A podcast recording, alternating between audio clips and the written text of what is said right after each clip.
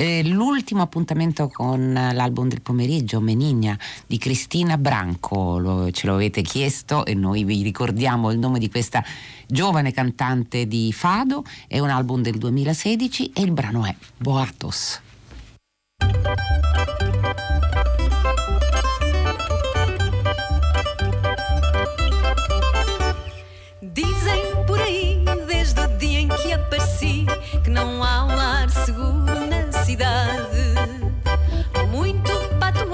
Se ouve no salão de chá sobre o que esta sábia outro ouviu dizer. É o senhor doutor, é o juiz, é o prior, que não falta suspeitos das andanças. Tudo o que é marido, pelos vistos eu persigo,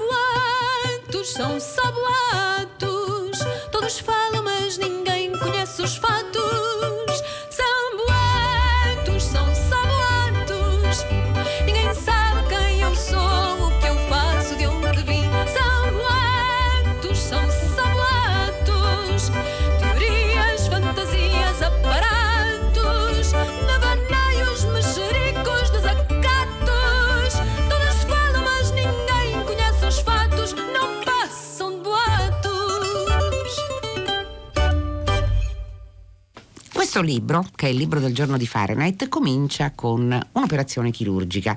Un'operazione chirurgica che va malissimo perché il paziente purtroppo muore sotto i ferri. È un paziente importante, un industriale.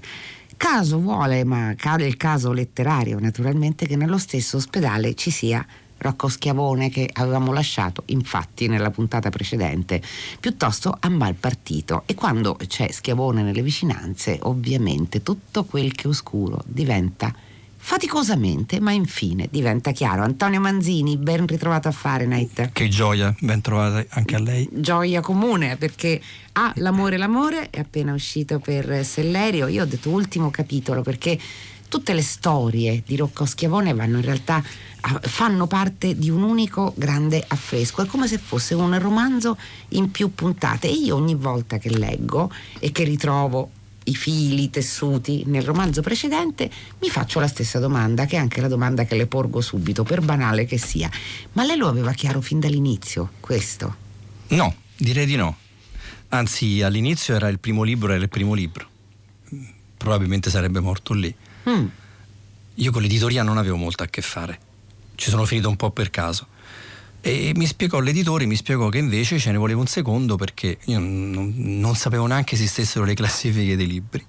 Allora l'editore mi disse sarebbe il caso tu guardassi questa classifica che sta su un giornale e vedi che ci sei. Dico sì, che vuol dire questo? Che devi scrivere il secondo. Quel- in quel momento mi sono posto un sacco di, di domande perché insomma il, il, il, personaggio doveva diventare un pochino più gonfio, tutto tondo, ne sapevo poco, ne sapevo un po', non tantissimo, per cui prima del secondo libro ho dovuto fare una, un dialogo con me stesso e cioè capire chi fosse in realtà questo signore, cosa gli era successo seriamente, chi, quali fossero i suoi problemi più, più, profondi, il suo lato più oscuro e, e, quindi dal secondo libro in poi invece ho cominciato a, a scriverne però ogni tanto scopro sempre delle cose nuove di questo personaggio eh, che non mi aspettavo. Lo stavo per chiederglielo perché quanto ne sa lei adesso di Rocco Schiavone? E quanto di me, cioè niente come è giusto che sia. e quindi ogni volta è un eh, cimento diverso, ma sì. anche un divertimento diverso. Io mi diverto tantissimo, mi vergogno a dirlo. No, perché? Eh, perché, ma non lo so, per, per, per, me la letteratura è divertimento sostanzialmente. Questo non vuol dire che uno debba scrivere dei libri comici, perché le persone pensano, ah, si sta divertendo, quindi si scrivono solo libri leggeri. No, è un divertimento intellettuale, ma anche fisico.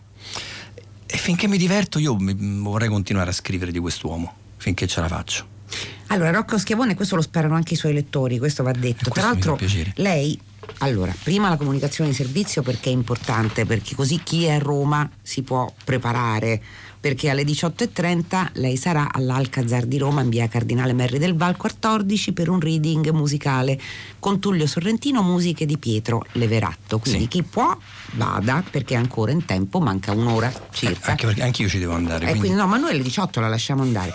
Senta, allora io con Antonio Manzini non, non, riesco mai a seguire quella che è il canone dell'intervista. Ne parlavo con Simonetta Fiori, l'intervista canonica. Con lei non riesco a farlo perché mi vengono in mente tante cose mentre lei parla. Allora lei poco fa ha detto, dico io non sapevo niente del mondo dell'editoria. Mm. Come ci è finito dentro? Ci sono finito.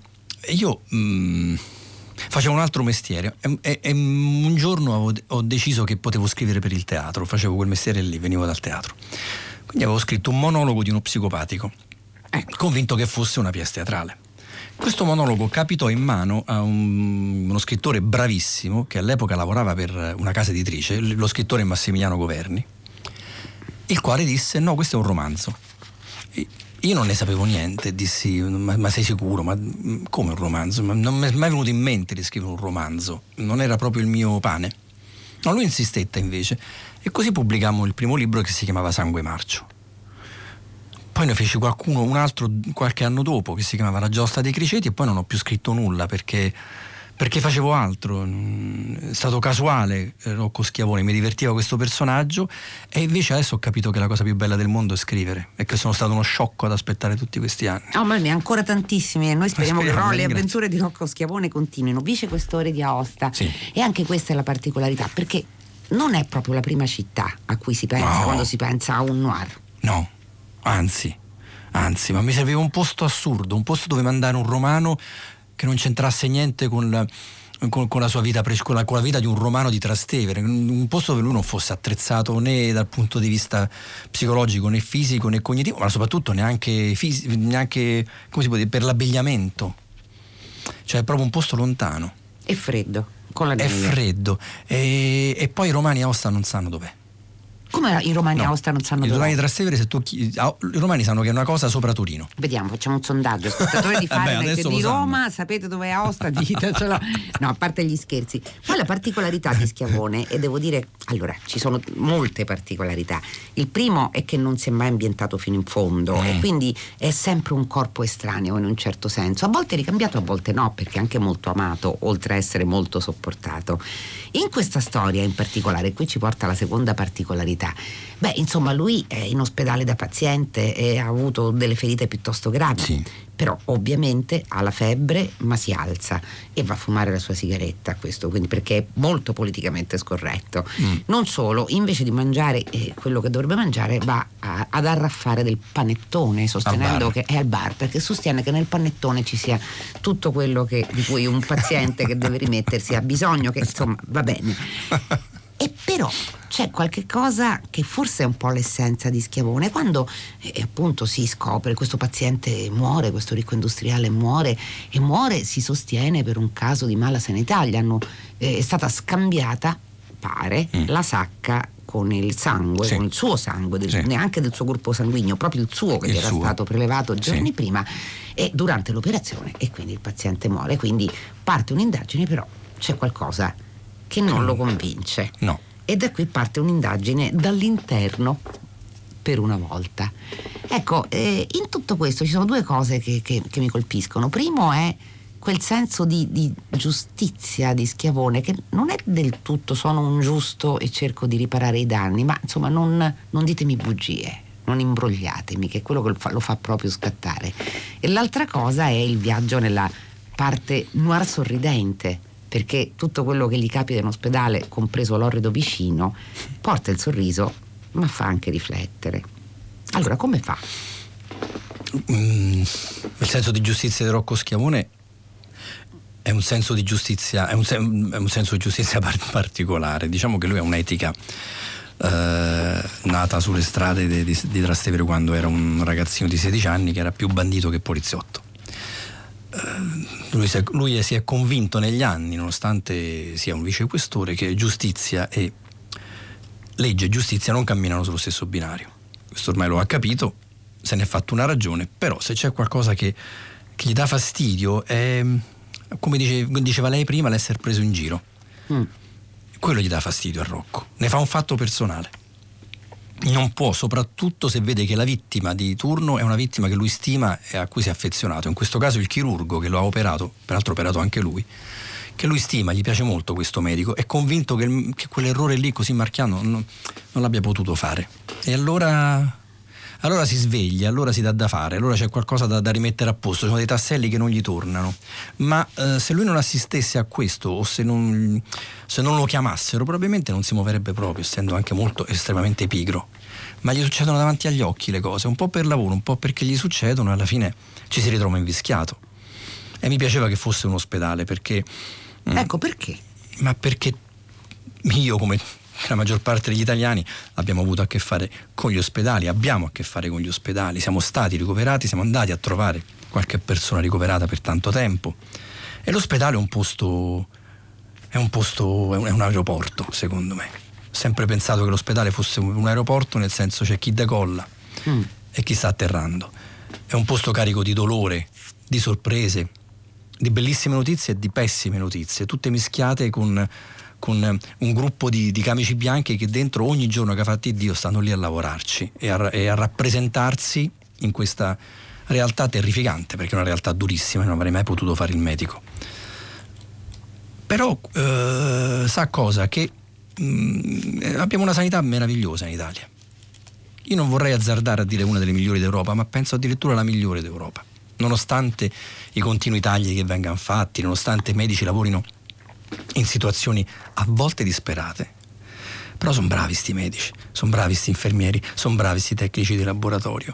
Eh, è vero, ogni tanto l'incidente c'è, lo so, e purtroppo l'incidente in un ospedale è una, la vita di una persona. Però c'è un sacco di persone che tornano a casa pure, eh? Ma infatti c'è una, pagina, c'è una, pagina, che stavo cercando di, di ritrovare in cui Schiavone fa una lavata di testa a Curreri, il famoso vicino, eh, perché è un vicino obiettivamente querulo e sì. fastidioso, però a un certo punto Schiavone non ne può più, gli dice ma insomma tu ti rendi conto che sei qui, sei assistito, cioè c'è, qual- c'è qualcuno che fa di tutto affinché tu stia bene, ma non ti rendi conto della, della, della fortuna, fortuna, che, hai. hai. Eh. Perché sembra, è vero, è verissimo, mio figlio deve fare adesso una una TAC all'orecchio e mi ha dato appuntamento al 2021 non posso fare aspettare il 2021, la farò privatamente, quindi mi toccherà pagare dei soldi. E queste sono le cose che ti fanno innervosire. Però c'è anche da, è, è, sempre lo stesso discorso della coperta. Se la coperta non, non, la allunghiamo, come si allunga la coperta della sanità? Primo non tagliandola, non rubandoci sopra. E poi possibilmente andare a vedere poi se queste tasse le paghiamo davvero tutti, perché a me quello che mi fa imbestialire, e infatti anche a Rocco lo fa imbestialire, eh sì. che Correri lavora in nero però poi l'ospedale viene curato e gli dice appunto ma lei lo sa quanto costa soltanto l'anestesia che l'hanno fatta per ricoverare, quello che lei guadagna in un anno e, no, e non, senza pagare le tasse. Insomma c'è anche da dire che un po' di, di rispetto sociale ci vuole, no? Mm, perché un ospedale funzioni, perché l'ospedale funziona per tutti, per chi ha i soldi e per chi non li ha, se no che stato sociale c'è?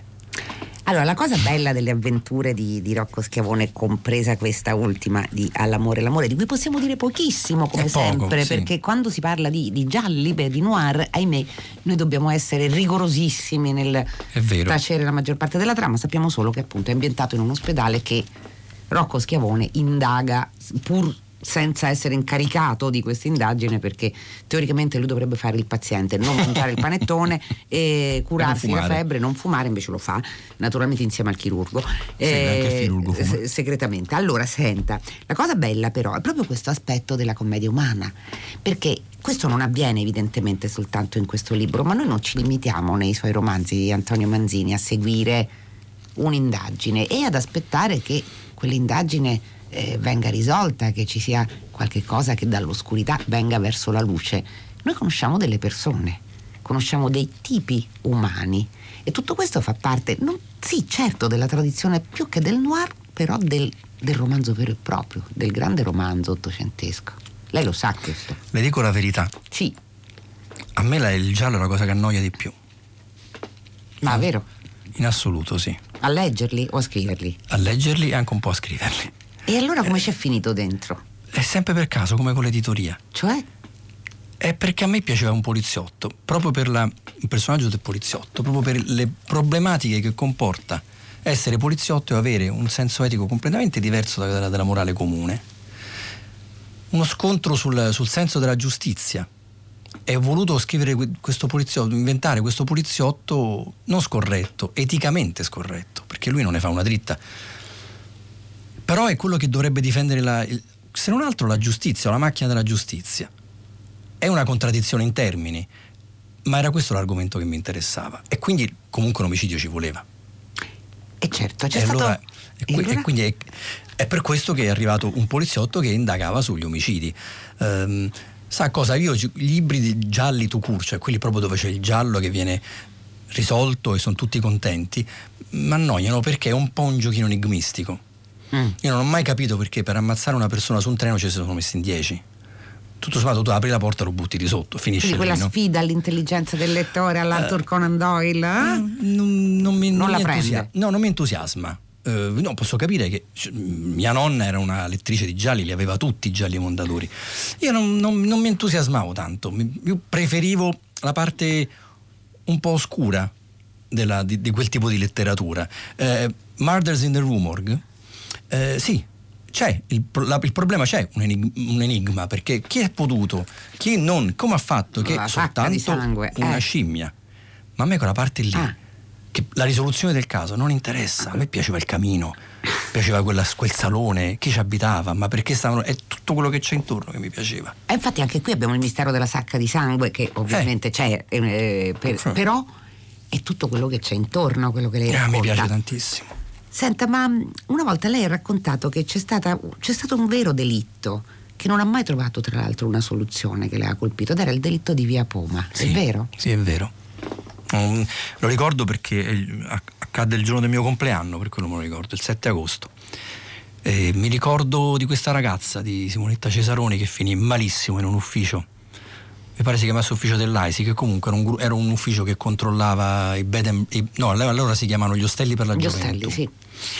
Era un fatto stranissimo, lei lavorava da sola in questo ufficio, mi rimasi sempre colpito da Via Poma, che poi ci passavo spesso davanti, la, guardavo e mi, mi impressionava, volevo sapere dove era questo ufficio. Poi per caso ho scritto il film di questo uh, con, col produttore Valsecchi mi fece scrivere questo film e quindi lessi tutte le carte processuali andai a parlare con l'avvocato difensore del pianino Manacore che all'epoca era il portiere non so se se lo ricorda. Come no?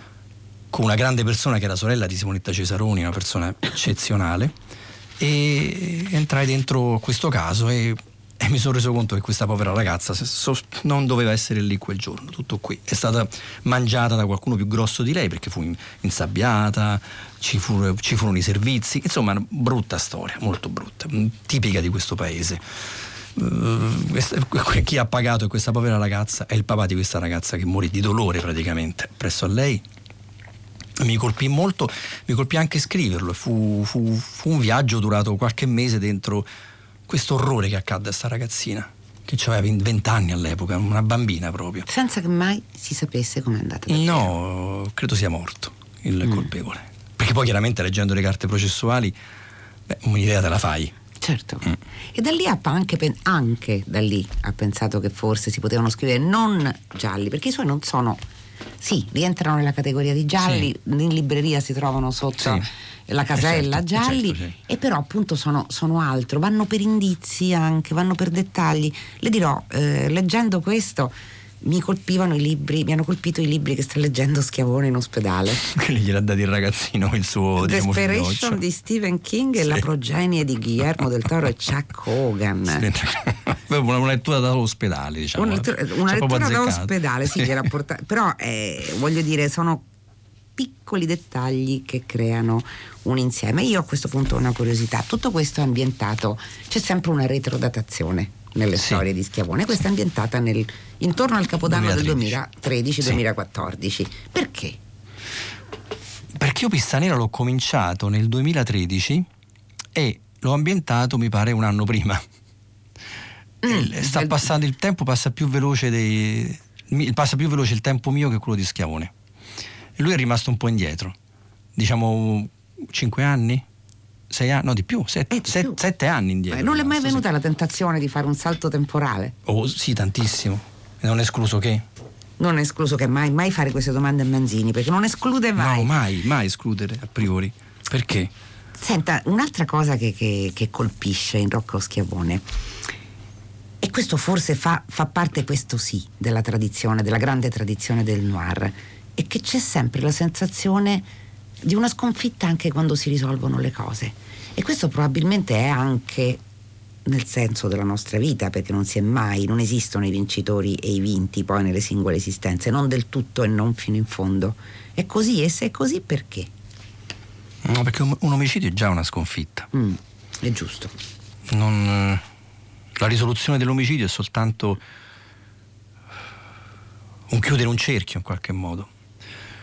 Nessuno, non credo, nessuno delle nessuna delle persone che ha subito una violenza del genere, che ha perso un caro, una moglie, un marito, un padre per un omicidio, trova conforto nel fatto sì della punizione del reo. Eh, tuo padre, tua sorella, tua madre com- comunque sono morte, comunque l'atto c'è stato, comunque l'orrore è accaduto. Sì, è bene che il reo venga punito, è giusto, essere una, col- c'è una colpa, ci deve essere anche una punizione, però, però non, non- A parte che stai probabilmente mettendo in prigione, loro sai, una persona che è già morta, ma mm, non, non è, non è che questo risolva i tuoi problemi esistenziali. Se tu sei rimasto in vita e ti ucc- ti è morta una persona cara, non, non te li risolverà mai. Neanche se tu indaghi su quel delitto. E tu indaghi su quel delitto e diventi un po' come il medico con una, con una- con una malattia a proposito di sanità. Mm. Il medico è molto felice quando risolve un caso e quando lo porta, e quando lo, porta lo, lo risolve lo- lo- e, e cura, guarisce una persona. Ma a parte che il giorno dopo è, è di nuovo da capo Certo. e, e ricomincia, e, e ricomincia da zero, da zero. Cioè, sulle- ricominciano i discorsi sulle speranze, speriamo che questo vada bene, speriamo che quest'altro vada bene.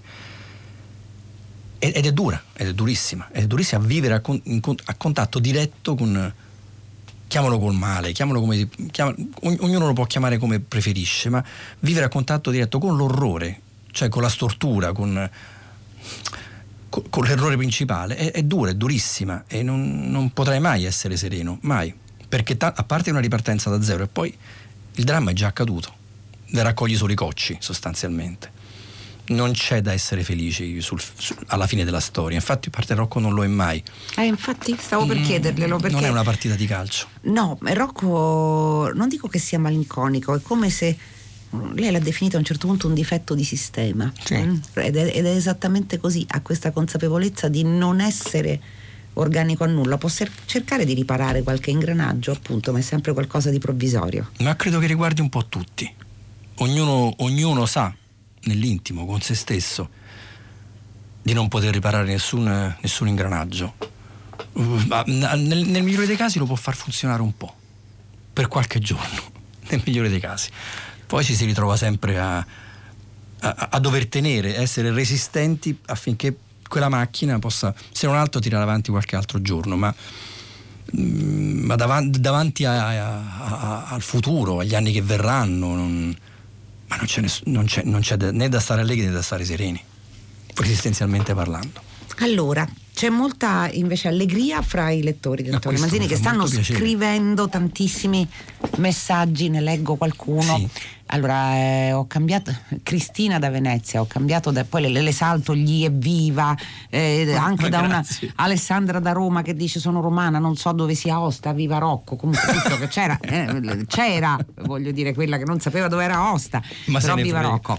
Eh, invece Cristina che dice ho cambiato da circa un anno la mia televisione con tubo catodico, ma ricordo con affetto Prego. quando appariva la scritta con su scritto Rocco Chiavone perché la S non rientrava sullo schermo. E quindi... Però non è andata poi tanto lontano dalla verità. sì. Allora, e poi evviva Schiavone, evviva Schiavone, cioè insomma sono è una specie Che di osanna collettivo. Non è emozio- Domanda, Eh. però lei ha un rapporto molto particolare con i suoi lettori, perché lei è molto amato e, e le dà molto, perché dicono di lei che sia uno scrittore schivo, non è vero, perché no, posso dirlo, Ma no, per- non ci è siamo visti un schivo. sacco di volte, Appunto. e lei.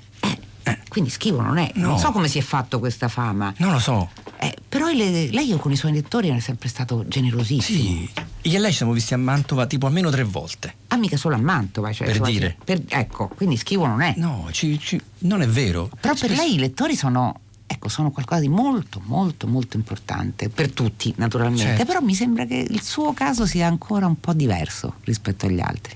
Ma perché io mi sono accorto che Schiavone non è più mio? È giusto. Eh, questo è, è- è la cosa curiosa. Mm, io lo posso, po- posso tirare avanti la carretta, ma non sto tirando avanti la mia carretta, è un po' appartiene un po' a tutti, che è forse una delle notizie più belle che, che- che ho ricevuto negli ultimi anni. Però c'è da dire che lo hai messo, lo hai messo in piazza, per cui se uno scende in piazza sono- e ne sveglia anche dei segreti, e questi segreti e questo, questo scendere in piazza fanno sì che molte persone lo possano possedere. È, mm, è un fatto, è un fatto che il personaggio non è più mio, è un po' di tutti. Lei lo sa adesso che non potrà mai ucciderlo perché si ricorda, abbiamo citato Conan Doyle, a parte che ricorda porta una sfortuna nera a uccidere personaggi seriali. Questo non lo sapevo, porta Mm. sfortuna. Cioè, Sì, io so che tantissimo. i fan di Conan Doyle lo costrinsero a resuscitare Sherlock Holmes. Sì, sì, tanto è vero che risuscitò. Eh, no, porta molta sfortuna. È meglio mandarli in pensione, casomai. Ma Mai, mai, mai eliminarli fisicamente. Questo non lo sapevo. Sì, cioè, sì. cioè, so quello che è successo al protagonista di Misery di Stephen King, che non è proprio, cioè, non è proprio qualcosa che io le augurerei. Lei Qui Schiavone No, legge Desperation, la dif- ma la prossima volta le metta, gli metta Misery sul comodino. No, gli- ma gli italiani sono molto più sottili in questo. Non, non ti segano le gambe chiudendoti in una. Semplicemente baita di ti montagna? ignorano. Ah. Allora, no, stanno arrivando altre migliaia di domande, a queste deve rispondere perché qui c'è Carlo che si, Sì. professa appassionatissimo, a parte che prima c'è un romano che ad Aosta ci vive e dice Eh, ma ce ne sono voi. Non è vero. non Ha è detto così. pensate Ma voi, io eh. amo, io Aosta la conosco benissimo, è bellissima Aosta. so. Non mi credono quelle persone che non ci sono mai andate. Poi ti dico che l'attore protagonista, le dico che l'attore protagonista che è andato ad Aosta, Eh? mhm, eh, mo ci si può comprare una casa. Quindi un fascino Aosta ce l'ha. Allora risponde a Carlo che è una domanda Sì. inevitabile, che dice dell'accoppiata Schiavone-Giallini per noi è perfetto. anche per me. Eh. Marco Giallini, un, grandissimo attore. Si è sposato, sono un po' preoccupato per Marco Giallini perché alla prima la RAI, l'ultima presentazione davanti alla Viale Mazzini, l'ho visto che litigava con due poliziotti. E ho detto Marco, entra dentro perché tu non sei un vicequestore, tu finisci in galera. Lui ormai è talmente convinto che non è così che invece. L'ultima domanda, questo credo che sia, anzi sì, questo è il primo romanzo di Schiavone Manzini che esce dopo la morte di, Di. Camilleri. Sì. E non posso non chiederglielo io a questo punto Mm. che, che effetto fa. Ma cosa vuole che le dica? È una persona, mm, una pers- un amico, una persona cara, un, quasi un parente che se n'è andato e se n'è andato con, con tutto un bagaglio di ricordi di 30 anni di vita vissuta insieme. Insieme, poi in realtà negli ultimi vent'anni poco perché lui era uno scrittore famoso, era, era difficile frequentarlo, però ogni tanto al telefono se n'è andato un amico caro e ogni tanto mi viene in mente, ah, devo chiamare Andrea. Senta, il consiglio più importante che le ha dato, se gliene ha dati? È andato uno, non so se posso raccontarlo, però. Sì. sì. Se ce la fai in 30 secondi, sì. No, non ce la faccio. Il consiglio, me ne ha dati tanti di consigli, soprattutto quello di, di pensare a, a, a, a, scrivere bene, onestamente e considerare che se uno ha pagato 14 euro non lo puoi prendere in giro. E allora vuol dire che lei deve tornare al più presto per raccontare integralmente quello più lungo, Antonio Manzini. Certamente. All'amore l'amore esce per Sellerio, ovviamente Antonio Manzini è l'autore e altrettanto ovviamente fra pochissimo 18.30 all'Alcazar Reading musicale con Tullio Sorrentino, musiche di Pietro Leveratto, via Cardinale Merri del Val 14. Grazie Antonio Manzini. Grazie a lei e grazie a tutti. Fahrenheit si chiude come avete immaginato, si chiude naturalmente con i saluti della redazione, ovvero Benedetta Annibali, Giosuè Calacciura, Michele De Mieri, Lea Gemmato, Clementina Palladini, Laura Zanacchi, Daniela Pirastio in regia, Susanna Tartaro che cura il programma, Pino Berardi alla console, fra pochissimo la linea va a Luca Damiani per 6 gradi. Sapete che potete continuare a scriverci mail, fare con l'H al centro chiocciolarai.it. Sapete anche che inevitabilmente Fahrenheit torna domani alle 15 su Radio 3 che dunque fino a quel momento felice serata a tutti voi da Loredana Lipperini.